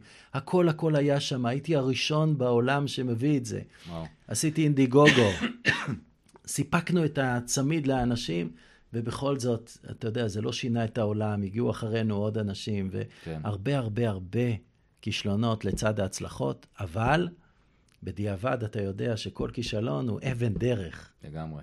וכל מטרה שהשגת היא אבן דרך. כי כשאנחנו מסתכלים בסוף החיים על כל המטרות שהשגנו, אנחנו מבינים שזה היו נקודות, אבני דרך, ומה שחשוב זה להיות על הדרך שלי. Okay. אוקיי. וזה מה שאני מקפיד לעשות על עצמי ועל אנשים שאני עובד איתם. איך אנחנו יודעים שאנחנו על הדרך שלנו, מה קורה כשאנחנו סוטים מהדרך, איך חוזרים לדרך. וגם אם מנסים לקטלג אותנו ולשים אותנו בכל מיני קוביות, אתה זה, אתה זה, אתה זה, להיכנס פנימה ולדעת מה נכון עבורי עכשיו. עכשיו. מעניין. ואני מעניין. אומר, חבר'ה, באמת, העולם השתנה דרמטית, זו פעם שנייה שאני אומר את זה. נכון. מה שהיה מתאים קודם, ומה שעבד לכם קודם, גם אם זה כלים שיווקיים, גם אם זה התכנים שלכם, גם הכל משתנה. אתם צריכים כל הזמן לשאול את השאלות ששאלתם קודם. כי הרבה פעמים, אתה יודע, אנשים עשו עבודה, עבודה אה, של חזון, ועבודה של ייעוד, ועבודה של זה, והכל היה נכון. כתבו תוכניות לחמש שנים, אתה יודע, נכון. של פעם, שלוש זה שנים. היה ממש נכון אז. כן. אבל עכשיו צריך כל הזמן לעדכן אותם, כל וכל הזמן לשאול מה נכון עכשיו, עכשיו. עכשיו. כי א- אומיקרון זה לא דלתא, וכן הלאה וכן הלאה. כאילו הסביבה שלנו כל הזמן משתנה, ואנחנו אוקיי. כל הזמן צריכים לעדכן את התוכניות שלנו, לעדכן את התשובות שלנו, ולא להתבייש להגיד, לאור המצב שיניתי. כן. בסדר? לפני כן עשיתי הרצאות בארגונים, זה כבר לא מתאים, לא מזמינים אותי לארגונים, אני אעשה בזום, בסדר? כן. אני צריך להשתנות עם הסיטואציה, כי אין מה לגמרי. לעשות. היום ארגונים שוב, כמו שהיה לפני שנה, אומרים לאנשים, אל תבוא, לגמרי. תעשה את זה בזום. לי לפני uh, כמה שבועות. Uh, אמרת את המילה סביבה. כן. Uh, ואתה, אחד הדברים היפים שאתה עושה, זה אתה באמת מייצר לעצמך סביבה של אנשים, וואו, כאילו, ואתה יודע, ג'ים רון אמר, אתה הופך להיות הממוצע של חמשת האנשים הכי קרובים אליך, ואתה, אתה, יש איזה מין אוסמוזה כזאת, אתה הופך להיות קצת יותר הם, הם הופכים להיות קצת יותר אתה. אה, אז איך אתה דואג לסביבה שלך, ממי אתה לומד, מי הבן אדם, אגב, שמאוד אולי השפיע עליך ועשה לך איזה שינוי? אז קודם כל, אה, אני מאמין במשהו שנקרא שיתופי פעולה, או שותפות מוארת, שזה הרמה הגבוהה ביותר. אני אסביר איך עושים את זה, ואני אגיד שאני יצרתי חבר'ה, את זה. אני רק רגע, עצירה. זה, חבר'ה, אנא תרשמו, אני מת, לרשום, אני מת לשבת ופשוט לכתוב כל דבר שאתה אומר, אבל אני אקח את ההקלטה, אני אעבור על זה שוב. רואים שהוא קוס- קונסיסטנטי, כי גם ככה אמרת בהרצאה הקודמת, אז... אה, באמת? כן, כן, זה אוקיי. ממש, אה, אני, זה ממש אני מדהים. ברית. מוארת זה הרמה הגבוהה ביותר של שיתופי פעולה. וכשאני מביא מרצה לארץ, אז אני מקבל שיתופי פעולה מסדר גודל של 200 מנטורים. ו-200 משווקים, אה, מאמנים, כאלה שיש להם קהל. למה זה קורה? אה, כמו הסיבה שסיימון סיניק שאל את החיילים, למה אתם מוכנים למות אחד בשביל השני ולא מוכנים לעזור אחד לשני בעסקים? הם אמרו לו, he will do the same thing for me. הוא יעשה את אותו דבר עבורי. כן. ככה גם בעסקים. כשאני משתף פעולה עם אנשים כמוך, כמו ערן, כמו עופר, כמו אלון, כמו כולם בארץ ובעולם, זה דו צדדי. ואני תמיד אומר כן, וכשאני מציע או מבקש, תמיד אומרים לי כן, ולא עושים חשבונות ולא עושים שום דבר. מה זה אומר ברית מוארת? כשאני עוזר לך, זה כשלעצמו עוזר לי. מה שקורה כרגע עוזר לי ועוזר לך. הרגע הזה, כשאתה עוזר לי, זה כשלעצמו עוזר לך. בנינו פה מנוע שעובד מעצמו, כמו המנוע שאתה בנית עם ערן, וכמו מנועים אחרים שאתה יצרת, וזה רמת שיתוף הפעולה הגבוהה ביותר, כי לא עושים חשבונות. אשכרה. אתה לא שואל כמה מיילים הוצאת, כמה זה, כמה הוא, אנחנו יודעים שאם אני עוזר לך, זה עוזר לי. וזה שמה, להפך, אני, וזה עובד צריך, כמו שצריך. אני צריך כאילו להשמיע את זה לכל המרצים שבאים לכנסים שלנו, כי אני עובד מול המרצים האלה, אני חווה כל אחד בצורה שונה. יש את אלה שרק כן, רק שיתוף פעולה, כל הזמן, כאילו, אתה יודע, אנשים ש, שמבינים כמוך את, את כל המנגנון הזה. ויש כאלה שכל הזמן בשאלות, וכל הזמן בחששות, וכל הזמן כן אבל, וזה. אני אספר לכם על דוגמה של אחד מהכי מפורסמים בעולם שלא רצה לעשות שיתופי פעולה, רובין שרמה. אוקיי. Okay. ועבדתי איתו כבר לפני יותר מעשור, 2009, אני יושב איתו, והוא אומר לי, תקשיב דורון, אני עובד הכי קשה. אני עושה כל יום פוסטים. 4-5 בעצמי, אני משקיע כל הזמן, וואו. ואני ב-200 אלף עוקבים, ותראה את האחרים ב-600, 700, 800, למה זה קורה? אוקיי. אני אומר לו, כי אני אומר לך כבר תקופה מאוד ארוכה, הם עושים שיתופי פעולה. דיפאק מזמין את פאולו קואלו, ופאולו קואלו מזמין את ביירון קייטי, והם עובדים אחד עם השני בשיתוף פעולה, וכשאני מציע לך לעשות שיתוף פעולה, אתה אומר לי, לא רוצה ללכלך את ה database שלי. וואו. הוא ניסה את זה. תוך תקופה מאוד קצרה הוא גדל ל-4 מיליון. וואו. השיתופי פעולה הם הדרך. ויש עוד משהו בשיתוף פעולה, שמעט מאוד אנשים יודעים אותו. אני רוצה בשבילך את מה שאתה רוצה בשבילך. I want for you what you want for you. שזה משהו שלהרבה אנשים קשה לעכל, כי הרבה פעמים אני רוצה בשבילך את מה שאני רוצה בשבילך. ולא. אתה צריך להבין את הרצון ואת הצורך של האדם שנמצא מולך. ומי שהולך בדרך הזאת של שיתופי פעולה מגיע רחוק. זה יותר זול ויותר אפקטיבי מכל צורת שיווק אחרת. אני חוזר אני... על זה, יותר זול ויותר אפקטיבי, ומה שאתה עושה במנהיגות ועכשיו באירוע החדש זה שיתופי פעולה. זה בדיוק זה. לגמרי, לגמרי. אני עכשיו בדיוק יצרתי אה, שתי תוכניות שהן בול הדבר הזה. א', אני אומר לכל בן אדם שהוא בעולמות שלנו, נקרא לזה, פתח פודקאסט קודם כל. למה? א', אתה מכיר מיליון אנשים. אתה יכול, אתמול דיברתי עם איזה מישהי, במקרה הייתי בשבעה, באיזה שבעה, אבל, ואיזה מישהי שמספרת לי שהיא עולה על במות קצת וזה, ואני בוער בה. אני אומר לה, פתחי פודקאסט. את, היא עכשיו מתחילה לשיר, והיא עושה פיתוח קול, וזה אמרתי, את רוצה לדבר עם ריטה? הנה, פתחי פודקאסט, תביאי את ריטה. שיתופי פעולה האלה זה מדהים, זה גם מביא יצירתיות וכיף ו fun ועניינים. וגם עוד תוכנית של באמת איך ללמד איך אנשים אה, יכולים לעשות לעצמם כנסים, כמו שאתה עשית, כמו שאני עושה. אה, כי אז אתה מכיר מלא אנשים. נכון. אני ממש ממש חושב שאתה צודק בזה במאה אחוז, ואני... היה לי עגלות בארצות הברית עם שותפים, והיה לי מסעדה פה בארץ עם שותפים, וכאילו כל דבר אני עושה עם שותפים. אה, ואני איתך בדבר הזה, אני חושב שזה, זה, זה לא חייב להיות שותפים, אתה יודע, צמוד. נכון, זה יכול להיות גם שותפות, זה יכול להיות גם שיתוף פעולה. שיתוף פעולה. כל אחד בדרך שנכונה עבורו. כי הרבה אנשים נשרפו, עשו פעם שותפות, זה לא הצליח, עבדו עליהם וזה. זה לא אומר שמה שהיה בעבר הוא מה שיהיה בעתיד, אבל תמצאו את הדרך שנכונה עבורכם, כי לגמרי. זה הדרך לגדול. אנחנו לא פה להיות לבד, אנחנו פה להיות ביחד. והלימוד שלי זה From alone to all one. Alone, A-L-O-N-E, לבד. Mm-hmm. תוסיף עוד L אחד באמצע, קיבלת all one. L אחד. גדול. עכשיו, ה-L אחד יכול להיות אלוהים, אבל יכול להיות גם אהבה, יכול להיות גם uh, love, ו- וכשאנחנו עושים דברים באהבה, אנחנו מרגישים אחדות. וכשאנחנו עובדים ביחד, זה הרבה יותר קל, הרבה יותר כיף, מאשר שכל אחד יעשה את הפודקאסט שלו, שיש לזה מקום, אבל זה הרבה יותר כיף ביחד. לגמרי. והרבה יותר יגיע לאנשים, והרבה יותר יגיע... אתה תמיד היית טיפוס של אנשים, או ש... היית בהתחלה יותר, אה, אתה יודע, אני לעצמי ורואה מה נכון לי? התשובה היא כן. הייתי היית... רוב החיים, גם מילדות, אה, טיפוס של האנשים, אבל יש גם תקופות שאני אוהב להסתגר, ואני אוהב להיות אה, רגע עם עצמי, ואני נותן לדברים לנבוע, ואני נותן לשינוי לקרות. יש תקופות כאלה.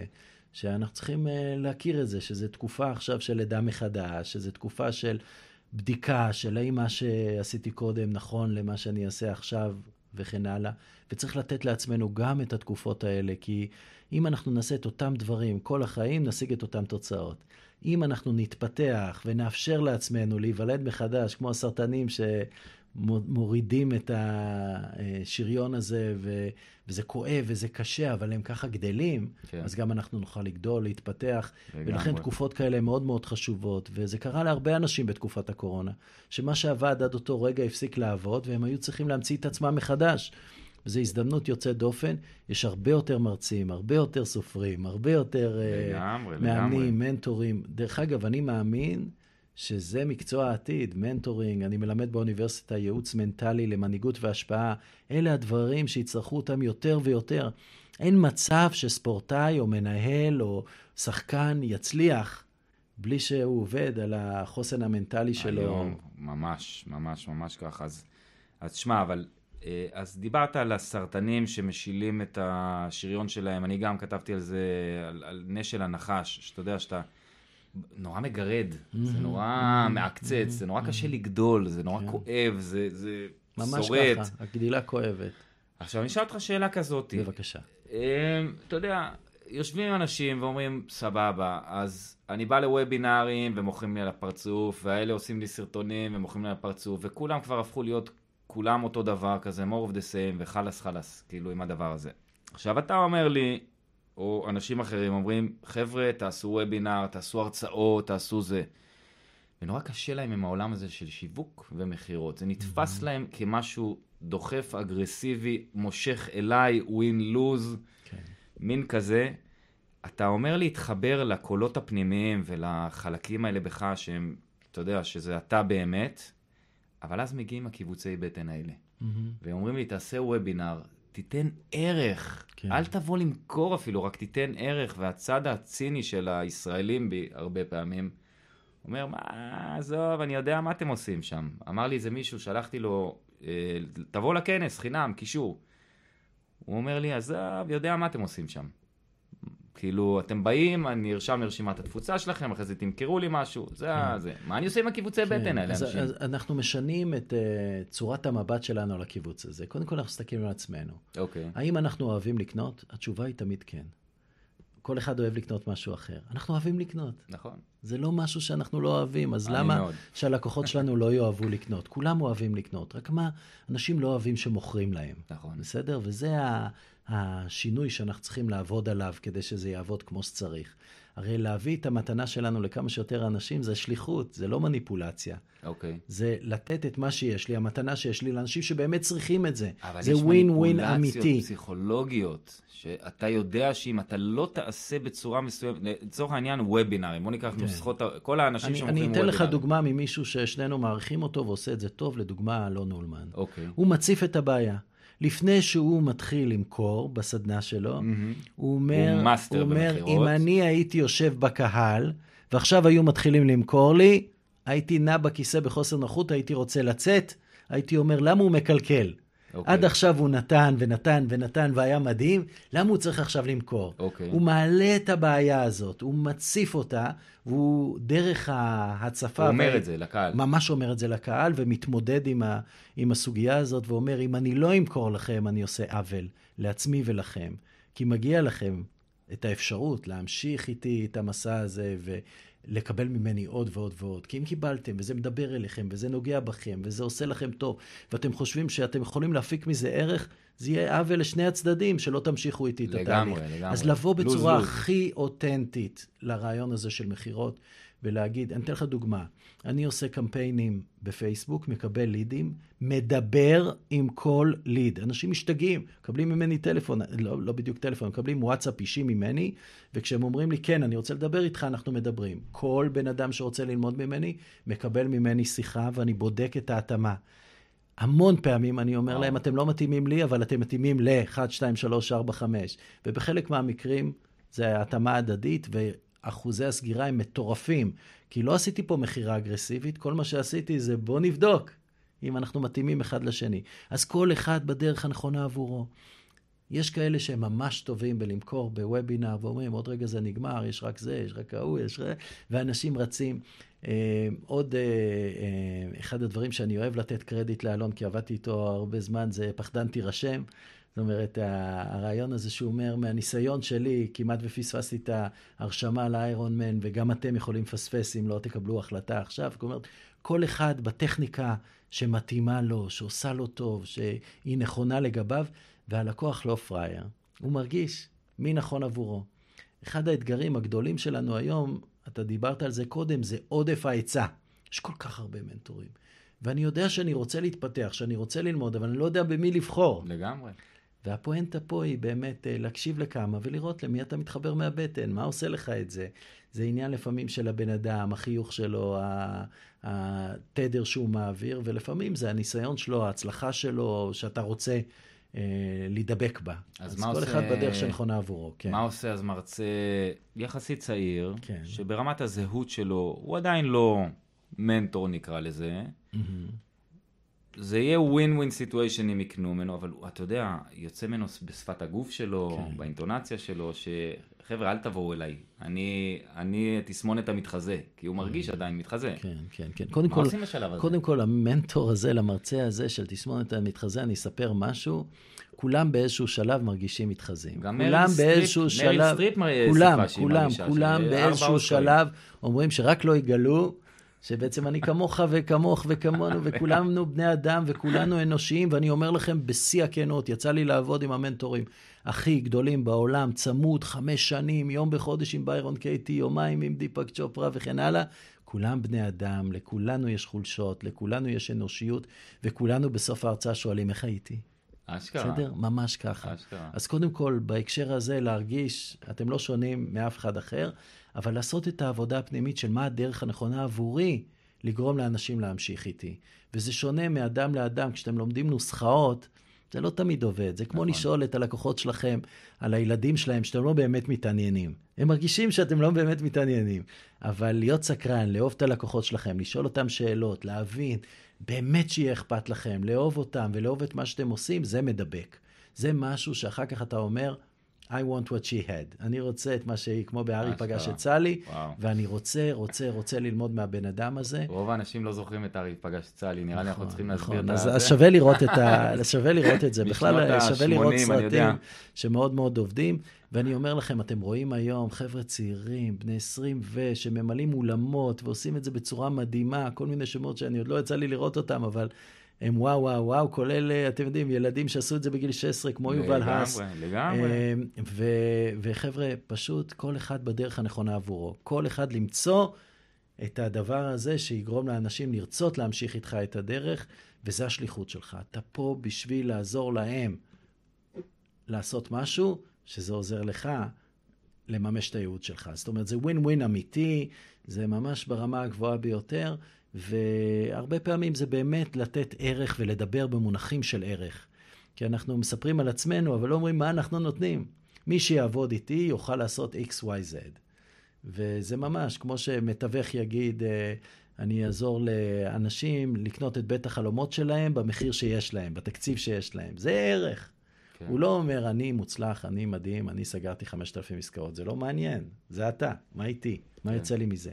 כן. אז כשאתה אומר לאנשים, אני אגרום לכם להתאהב בכם, כשאתם עומדים על הבמה, ולהעביר את המסרים שלכם כמו צריך, וגם שישלמו לכם כסף על זה, זה ערך.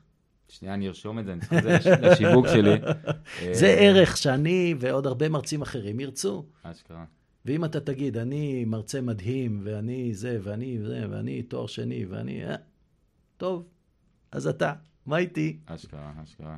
תגיד, אה, מי, מי האדם, או, או הספר, או הסרט, או המשהו שאתה יודע, שהשפיע עליך, או אם זה לא אדם, האם הייתה איזה נקודת זמן שאתה יודע, שעברת ומשהו קרה שם, איזה כן. נפילה, אסימון נורא יש, גדולה, יש, יש המון, בום, פתאום התפתחת. המון, אני, אני כותב את זה בספר שנקרא You are the one, אתה האחד, okay, okay. או בסוף זה ישתנה ל"אני האחד", שזה הכי קשה לי להגיד, כי יותר קל לי להגיד You are the one מאשר I'm the one, okay. כן. אבל uh, חד משמעי יש הרבה סיפורים. תעשה מה שזה, טוני רובינס עשה. מה? I'm not your guru, אז נכון, מה אני נכון, שומע? נכון, I'm, your guru. כן, כן, כי אני לא. אנחנו יודעים ב-NLP, כן. והאמת שזה הסיפור uh, הכי משמעותי. אוקיי. Okay. אה, חשבתי לדבר על משהו אחר, אבל זה קפץ עכשיו ב- אני לא האחד. אוקיי. אה, אני יושב עם ביירון קייטי אצלה בבית, 2006. היא יושבת... שמעתי את הסיפור הזה, ואני כל כך שמח שאתה מספר אותו. היא יושבת שם, ואני יושב פה, ואנחנו מדברים, ופתאום... ספר, רגע, לפני, מילה על כן. ביירון קייטי, כי יש אנשים כן, שלא כן, מכירים אותה, עשיתי עליה גם איזה... ביירון קייטי כתבה את הספר לאהוב את מה שיש, אבל לא רק את הספר הזה, היא כתבה כבר שישה ספרים, ביניהם אה, אלף דרכים לאושר.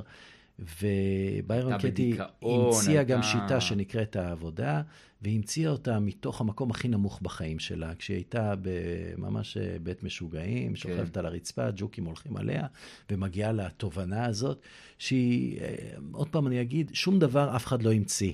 זאת אומרת, יש לזה שורשים uh, בהרבה דתות, כולל הקבלה, כולל בודהיזם וכולי. היא שואלת ארבע שאלות ועושה היפוך כדי שלא נאמין לשום מחשבה. מכיוון שהמחשבות מייצרות את הסבל הכי גדול בעולם, והמחשבות שלנו על עצמנו הן המחשבות הכי גרועות, אבל גם על מערכות. היחסים שלנו. Mm-hmm. אז אני יושב איתה ואני מציע לה... וזה היה בגיל 40-50 זה קרה? ל-40 ומשהו, לא? 46. 46. כן, כן. רק אני רוצה שאנשים יבינו את זה, כי אנשים חושבים, אתה יודע, הגעתי לגיל 50. too late, מה שנקרא. זה too late. לא, לא, לא. וביירון קייטי נהייתה אחת המשפיענית הגדולה, וברנה כן. בראון, וסיימון סינק. וניל דונלד וולש, ועוד הרבה אחרים, באמת, הם uh, מגיעים לתובנות האלה אחרי גיל 45, הרבה פעמים אחרי גיל 50. במקרה הזה יושבת מולי ואני מספר לה מה אנחנו יכולים לעשות, לעשות את ה-the work דרך האינטרנט לאנשים. והיא עוברת לשבת על ידי, מחזיקה לי את היד ובוכה.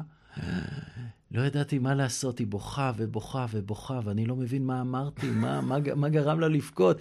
זה היה בבית שלה? איפה זה היה? בבית שלה, במרפסת, אני לא אשכח את זה בחיים. וואו. ואז היא אומרת לי, אה, דורון, חיכיתי לך כל החיים. You are the one. אתה תביא את העבודה שלי. היא זאת שיצרה את המילה you're the one? ממש, you are the one. אתה זה שתביא את, ה, את התורה שלי למיליונים בעולם. ואיך שהיא אומרת את זה, אני מרגיש שזה משקולת על הכתפיים שלי. בהתחלה אני אומר לעצמי, בטח אומרת לכולם שהם האחד. זה דרך לגרום לאנשים להרגיש יותר טוב. ואז אני מבין שלא, היא אותנטית, היא בוכה, היא באמת מתכוונת, זה כל הרגש מציף אותה. וואו. ואני אומר לה, רגע, רגע, רגע, אפרופו, אני לא האחד. I'm not the one. You are the one. את האחת. כי את כתבת את הספרים, ואת עומדת על הבמות, ואת המצאת את השיטה, ואת תביאי את זה למיליונים. אני אעזור לך דרך טכנולוגיה, דרך הרבה כלים להגיע להמונים, כי אני מבין שיווק ואני מבין טכנולוגיה וכולי, אבל את האחת. ואז היא אמרה לי את המשפט ששינה את החיים שלי, ואני כל יום חוזר אחריו, ואני כל יום מלמד אותו לאנשים אחרים. Okay. אוקיי. וזה משפט שמוציא אותך מקורבנות ומביא אותך לאחריות, והמשפט הזה אומר, מוכן? תרשמו. אני מת לרשום כבר, נו. Everything happens for me, not to me. אה. הכל קורה עבורך, לא לך. וואו. מה זה אומר המשפט הזה? וואו, בוא, בוא תסביר שכל אותו. דבר בחיים שלנו, כולל הדברים הכי קשים, המחלות שלנו, אובדן הכי כבד של אבא, של ילדים, של um, התרסקות של עסקים, um, כל דבר בסופו של דבר, אם אני אגיד שהוא קרה לי, אני קורבן. אני אשאל למה אני, ואני אכנס למראה שחורה, וכל החיים אני אספר את הסיפור הזה, שזה קרה לי, וזה יגדיר אותי, וזה יקבע לי גם את העתיד, כי ככה אני חושב. וואו. אבל אם אני אשאל, איך זה עבורי, אז אני יכול לצאת מזה, ואני יכול לקחת אחריות, ואני יכול לחפש את הסיבה למה זה קרה לי, ולעזור לאחרים שזה קרה להם, ולהפוך את זה ממשהו הכי נורא למתנה הכי גדולה. וואו. ובאותו רגע הסכמתי לקבל שאני האחד, וזה קורה עבורי, וההזדמנות הזאת היא הזדמנות יוצאת דופן, ובמקום להדוף את זה ולהגיד אה, לא תודה, אמרתי, יאללה, וואו. בואי נעבוד ביחד. והיום אתה עדיין בקשר איתה? ו... אני בקשר איתה, לא עושים את... Uh, את uh, The Work on the Web, נתתי לה את כל הקוד והכל, והיא עושה את זה בעצמה, אחרי שנים שעשינו את זה ביחד. הבאתי אותה לישראל ב-2012. Uh, ועם כל המנטורים שאיתם הייתי בקשר, זה לא תמיד קשרי עבודה, אבל לחברות. עם דיפק צ'ופרה יש לי סיפור שלם לפעם אחרת, אבל uh, ממש, כל פעם שאני כותב לו וואטסאפ ומבקש ממנו להגיע לראיון מולי, אז uh, הוא מגיע, עשיתי איתו ראיון לקראת הכנס הזה של אוקטובר שעשינו, We are all one. מטורף, מדהים. אחד הרעיונות הכי טובים שעשיתי עם דיפק צ'ופרה, והוא מדבר אלינו, אל הישראלים, אל הציפיות חמוד. שלו, וכל מה שהוא מאמין עלינו, הוא אוהב אותנו, כולם אוהבים אותנו, כולם מאמינים ששלום פה ושינוי פה ישנה את העולם. את העולם. כן. לכן אנחנו בזמן הנכון, במקום הנכון, עם השליחות הנכונה, ובשבילי השליחות זה לחבר מנהיגים לשינוי עולמי. טוב, אז אני אאלץ להשתמש בקשרים של, אה, שלך, ואנחנו נדבר על זה בהמשך. אמ, אז תגיד לי, אז איזה אמונה אמ, הכי גדולה השלת מעצמך או הכנסת לחייך? אולי זה זאת שאמרת לי? כן, אני זה... חושב שזה אחד הגדולים ביותר. זה משהו שאני משתמש בו כל יום. זה משהו שמעצב את חיי עכשיו, שהכל קורה עבורי, לא לי, בכל דבר. וקורים לי דברים כמו לכל בן אדם. וזה באיזה גיל אה, הגיע אליך? מתי אה, פגשת אותה? פגשתי אותה ב-2008, אז אנחנו מדברים פה על 39. וואו, וואו. כן, כן, אוקיי. כן, כן. ועברו מאז הרבה שנים, וזה מדהים איך שאנחנו מתפתחים כל הזמן, ולא נותנים למה שהיה להגדיר את מה שקורה כרגע, ואנחנו כל הזמן אה, שואלים את עצמנו, מה עכשיו? זאת השאלה שאני רוצה שכל אחד יצא איתה מפה וישאל את עצמו כל הזמן מה עכשיו, כי כמו שאתה אמרת, אנחנו לא עוברים את אותו נהר פעמיים. זה לא אותו נהר וזה לא אותו אנחנו. כן. ולכן החשיבות הזאת של התחדשות ושל כל היום אה, לעשות את החיבור ואת הדאונלוד של מה נכון היום עבורנו ואיך אנחנו יכולים להעביר ולהביא את המתנות שלנו ליותר ויותר אנשים באמצעות מכירות, באמצעות שיווק, באמצעות פיתוח עסקי, שיתופי פעולה. ולהביא את הקול הייחודי שלנו ואת המסרים הייחודיים שלנו דרך הבמה אל האחרים. אחד הדברים שאתה דיברת עליהם איתי, שעל שם זה אתה עושה את, ה, את הפודקאסט הזה, זה אנשים שהיו אולי מאחורי הקלעים, שעולים כן. קדימה על הבמה. ערן שטרן, ואני דוגמה. מרגיש הכי מחובר לזה גם כן. אני הייתי מאחורי המנטורים שלי כל החיים.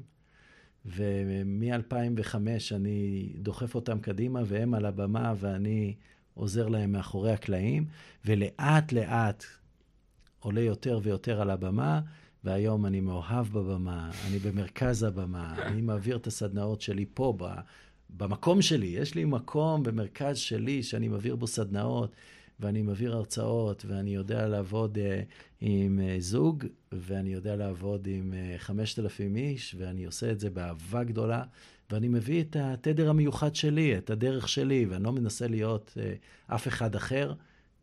כי זאת המתנה שלי, זה מי שאני, זה התדר מעולה, שלי, מעולה. ואני מציע לכל אחד שזה החלום שלו, ואני חייב להגיד לך, אני עושה תרגיל שנקרא היום האידיאלי, okay. אוקיי. להמון אנשים, ושני דברים שאני מזהה כחוזרים על עצמם, אחד זה קמים בבוקר ביום האידיאלי לבית מול הים, ופשוט נהנים, זה או ים או טבע, וזה פשוט מדהים, איזה חלום זה להרבה אנשים, והדבר השני זה אני מרצה בערב. למאות, אלפי אנשים, וזה פשוט חלום גדול של הרבה אנשים. לעמוד על הבמה ולהעביר את המסרים שלהם לגמרי. ליותר ויותר אנשים, אז תתעוררו לחלום, תגשימו את החלום. אתם יכולים, שלא יגידו לכם שלא, כמו בסרט של אה, וויל סמית. וואו, אה, סרטון שאני תמיד מראה. ואתם יכולים ללמוד את זה. אני כל החיים לומד איך להיות יותר טוב על הבמה. כל החיים. הפעם האחרונה... שלקחתי שנה של קורס אצל בוי איסן בארצות הברית, 25 אלף דולר, וואו. בשביל לשפר את היכולות שלי על הבמה, ואני וואו. באמת רואה את השיפור. כל הזמן אני רואה את השיפור. וואו. משנה לשנה אני יותר טוב במה שאני עושה, ואני מציע לכם, גם אם אתם לא מרגישים שאתם הכי טובים שאתם יכולים, להיות יותר טובים ממה שאתם עכשיו, תמשיכו להתפתח. עם הניסיון והתרגול יבוא המצוינות. וזה לא נכון אם יגידו לכם שיש אנשים שנולדים עם זה ויש אנשים שלא, כולנו יכולים לא, להיות יותר לא טובים. שזה לא אנשים אחרים אומרים, זה בדרך כלל אנחנו אומרים לעצמנו. ברור, אבל... זה אתה זוכר את ה-65 מחשבות, אלף מחשבות, 90 כן. אחוז חוזרות על עצמם, כולל המחשבה הזאת, ורובם שליליות, זה גדול עליך, אתה לא יכול, מי אתה שתעמוד על הבמה ותספר לעולם משהו שהוא לגמרי, לא יודע. כן. לגמרי. אז תגיד אבל... לי, מה אתה עושה עם כל ה... אתה יודע, אה, זה נורא נחמד, הכל טוב. הרוב, אני, אני לפחות על הבמה, אני חייב להודות שהרוב אני מצליח, ברוב הדברים. בסדר? ההרצאות שלי בדרך כלל, לשמחתי, יצאו טובות, אבל גם יש לי מלא פעמים שלא. כן. יש לי מלא פעמים שאני בא הביתה ואשתי שואלת אותי איך היה, ואני אומר לה, תשמעי, אני הייתי הולך באמצע, הייתי קם והולך באמצע, באמצע ההרצאה של עצמי, וגם לפעמים מקבלים כל מיני אנשים שאתה יודע, שא' זה שלהם הרבה פעמים, אבל מוצאים את זה עליך, כותבים עליך דברים לא טובים. אומרים לך, היה לי בן אדם שבא אליי, אומר לי, תשמע, בסוף ההרצאה אומר לי, תשמע, זה היה שלוש שעות הכי מבוזבזות בחיים שלי, אני אומר לך. וואו. ואני מסתכל עליו, עכשיו, אני, למזלי, כבר הייתי במקום מאוד טוב עם עצמי, ואמרתי לי, אמרתי לו, אוקיי, אז למה לא קמת והלכת? כאילו, ואני, ואני סבבה עם זה לגמרי, אבל כן. יש פעמים שאני מקבל דברים ואני אומר, מה, באמת? באמת, זה מה שבחרת להגיד לי. מה עושים עם כל הדברים האלה? אז, אז קודם כל, אה, אני אומר לך בכנות, אני לא סבבה כשאומרים לי כזה דבר. כאילו, כל אחד כזה כואב לי, וכמו שאתה לא, אומר, לא, אני חוזר קצת, הביתה ו- ואומר בבית לאשתי, אה, זה לא הצליח, אבל אה, הרבה פעמים זה רק בפרספקטיבה שלנו לא הצליח. הרבה פעמים הקהל קיבל המון ערך, וכל אחד לקח משהו לפחות mm-hmm. מההרצאה שלך, גם אם היא בעיניך לא הייתה מספיק טובה. אנחנו המבקרים הכי גדולים של עצמנו. כשמגיע אדם כזה ואומר לנו בצורה פוגענית, הייתי פוגענית, אומר, פוגענית, פוגענית. אה, כזה פידבק, אז אה, אה, באמת אחד הדברים שעוזרים לנו זה להגיד, זה באמת שלו, ואני יכול לעזור לו אולי למצוא משהו אחד שהוא לקח מפה ששווה את כל השלוש שעות. לא, הוא אמר לי גם בסוף, בסוף הוצאתי, הוא אמר לי, תשמע, 40 דקות האחרונות היו פגז, אז מעולה. כאילו... אז אני אומר, גם בשביל דקה ובשביל תובנה אחת שווה לשהות uh, שלוש שעות, או לגמרי. שבע שעות, או עשר שעות, או שבוע. כי לפעמים דבר אחד קטן עושה שינוי ענק בחיים, ואנחנו לא יודעים מתי זה יבוא, ולכן אני מצדיק אותו שהוא נשאר מעבר להתחלה. יש כאלה שקמים והולכים, וזה בסדר, כי זה נוגע בהם, זה משפיע עליהם, זה עושה להם משהו, ולפעמים העשר דקות שהם שמעו, זה היה מספיק והם יכולים ללכת. We can't win them all. אנחנו לא יכולים לגרום לכולם להיות מרוצים, כי אם אנחנו נעשה את זה, אנחנו נתנתק מעצמנו. נתנתק מה, ממי שאנחנו ומהמסרים שאנחנו צריכים להביא. ואנשים שמתאימים את עצמם לסביבה כל הזמן, מאבדים את הזהות שלהם ומאבדים את מי שהם באמת. לכן לשחרר את הציפייה שכולם יהיו מרוצים ושכולם ייתנו לנו עשר, מספיק ש-30 אחוז מאוד מאוד מאוד אוהבים אתכם, הם ימשיכו איתכם קדימה. וגם אם 30 אחוז שונאים אתכם, זה טוב, כי נגעתם בהם במשהו רגשי. הכי באסה זה שאתה יוצא מההרצאה וכולם אינדיפרנט, לא אכפת להם, לא נגע בהם, לא... מזה אתם צריכים להיזהר. אשכרה. ממצב ששיעממתם את הקהל, שלא נגעתם בהם. אם מישהו בא אליך ואמר לך את מה שהוא אמר לך, ששלוש שעות, טה-טה-טה-טה, נגעת בו. נגעת עבד. בו, עובדה עבד. שהוא קם ובא לדבר איתך. ואני אומר לך, אמ, זה משהו שיקרה לכל מרצה. זה משהו שיש בו ימים שאתה תהיה לא בזון שלך. ואתה תגיע ואתה תתלבט להרצות, לא להרצות, לבטל, לא לבטל, ואתה תגיד, the show must go on, ואתה תעשה את זה, ואתה תרגיש שזה לא היה הכי טוב, ויש ימים שזה יהיה... פפפ, 300 אחוז. וואו, התפוצצתי, לגמרי, היה לגמרי. מדהים, היה... אין מה לעשות, ככה זה, כמו כל בן אדם שהולך לעבודה, שלא כל יום זה 300 אחוז. יש לפעמים שזה 110, 105, או אפילו 85. צריך לקבל את זה באהבה, אבל לדעת שלא סתם הייתי שם, לא סתם העברתי את המסר, לא סתם אנשים ישבו שם, וכל אחד מקבל את הדבר שנכון עבורו. צריך גם לתת קצת אחריות לקהל, לא רק אלינו. לגמרי, אני אומר את זה הרבה. על מה הם uh, לוקחים מזה, ועד כמה הם נוכחים, ועד כמה הם פתוחים לרעיונות חדשים, ועד כמה הם, הם מוכנים לעשות שינוי בחיים שלהם. וזה לא מאה אחוז uh, במקום אחד, זה מאה אחוז אצלך ומאה אחוז אצלהם. לגמרי, לגמרי. Uh, אתה יודע, אנשים אומרים, לא, זה 50 אחוז אני, 50 אחוז לא. זה 100 אחוז כל ממש, צעד, ממש. וגם בזוגיות, מלאה, לגמרי. אחריות מלאה על הכל.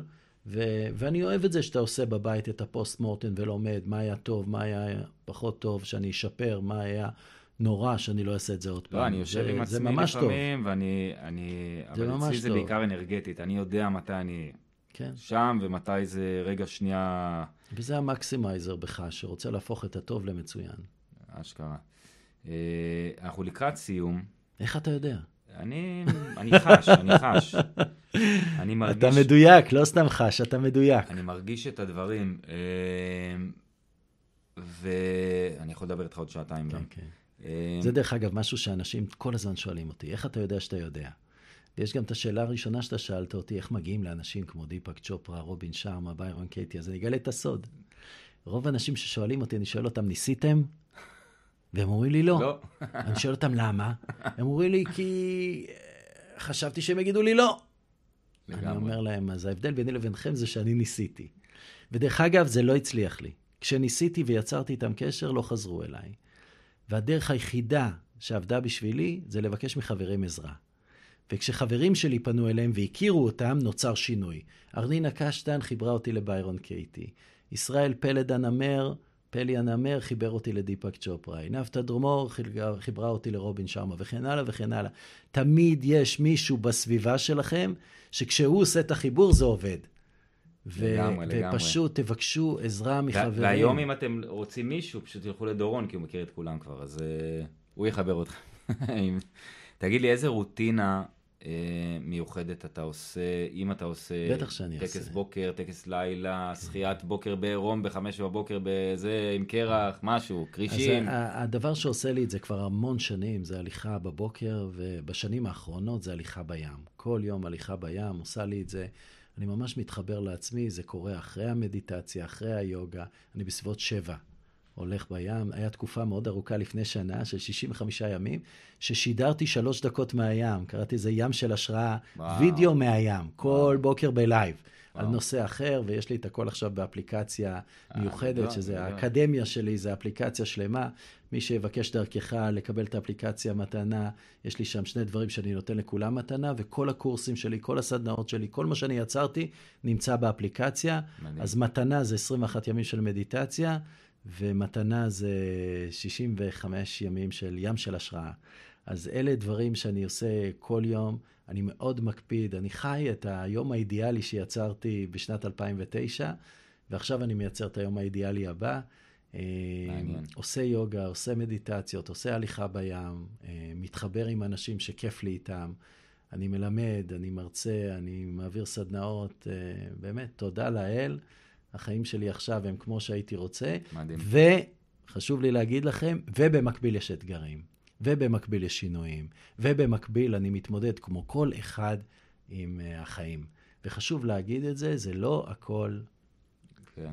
נוצץ, ו... נוצץ וזהב, וכמו שרואים בפייסבוק, החיים הם מלאים קונפליקטים, ואני פשוט עובד עם זה. אני מסתכל על זה כהזדמנות לגדול, הזדמנות לשפר, הזדמנות להתפתח. ואני לא נותן לדברים האלה להפיל אותי, אבל לפעמים אני מרשה לעצמי להרגיש לבד, להרגיש עצוב, להרגיש כועס, להרגיש אה, אשמה, להרגיש רגשות שונים, לתת להם להתמוסס, ואז לחזור לרגש אה, העילאי. זה חלק אה, מהחיים, אז, זה חלק אז מהחיים. אז אמרת את המילה פייסבוק, איפה אפשר למצוא אותך, וגם נשים את זה בכישורים. כן, פייסבוק, אז יש כמובן אתר דורון-ליבשטיין.co.il או דורון-ליבשטיין.com, שני אתרים שונים, זה פונה לעולם, כי יש לי הרבה פעילות בעולם, mm-hmm. וזה פונה לישראל. יש לי גם דפי נחיתה לסדנה שלי, You are the one, וזה עיקר העיסוק שלי, הרצאות וסדנאות בארגונים, ואני עובד עם מוסדות ממשלה ועוד הרבה גופים. אמ, הכי אני אוהב את הסדנאות האלה, סדנאות של מרביעי עד שישי, של You are the one, שעושים הרבה שינוי לאנשים. יש לי תהליך המשך שנקרא מנהיגות והשפעה, איך להגדיל את המנהיגות וההשפעה שלנו בעולם, לכן כל כך אהבתי את הכנס שעשית על מנהיגות, ואחר כך יש לי את השליחות של איך להעביר את כל מה שאני מלמד לאחרים. אני מלמד אנשים לקחת את הדברים שאני מלמד ולהעביר אותם הלאה. אפשר לעשות את הכל באוניברסיטה, באוניברסיטה פתוחה, בתפנית. ב-20 מפגשים ביחד איתי, ייעוץ מנטלי מדהים. למנהיגות והשפעה, וכל הזמן אני פתוח, ממציא את עצמי מחדש. כרגע אני עושה תוכנית uh, על uh, כסף, על uh, כל מיני דרכים. אנשים באים אליי כל הזמן עם רעיונות. אני משתדל uh, להגביר את שיתופי הפעולה שלי. ולעשות דברים שאני מרגיש איתם ממש טוב מבפנים. וזה מה שאני מציע לכל אחד ואחד מכם. לגלות את הדבר שעושה לו הכי טוב ולעשות את זה, וברגע שזה מפסיק לעשות לך טוב, לשאול עכשיו מה, עכשיו מה, עכשיו מה. ויבואו הרעיונות, אל תפחדו, אתם לא תישארו בוואקום. כן. יבוא הדבר הנכון עבורכם עכשיו, וברגע שאתם ממשיכים לעשות משהו שהוא לא מתאים לכם, האנרגיה יורדת, ואתם רואים כאילו היקום מגיב, פחות ביקוש מלקוחות, פחות אנשים נרשמים, וזה הסימן שלכם שצריך לזוז, שצריך למצוא את הדבר הנכון לעכשיו. זה נכון על כל דבר, על קורס, על הרצאה, צריך כל הזמן להתפתח, כל הזמן להתקדם. אנחנו בני אנוש, שאו שאנחנו צומחים, או שאנחנו מתכווצים, נובלים, לגמרי. איך שאתם רוצים לקרוא לגמרי, לזה. לגמרי, לגמרי. תשמע, אה, אני חושב שאתם תסכימו איתי שהיה פרק מאוד מאוד שונה, יוצא דופן מיוחד. איזה כיף. אה, באמת, אני, אה, כאילו, אני ככה מריץ לאחור את כל האנשים שהיו אצלי. אמ, אין, אני, אתה כאילו בן אדם שמבחינתי שובר ציניות, זה היופי בך. אמ, אני קיבוצניק שבא, גדל בעולם הציני, ו- ואתה מצליח לעשות לי את זה, אז uh, אני רוצה ממש ממש להודות לך, דורון, באמת היה ממש כיף. ממש כיף גדול.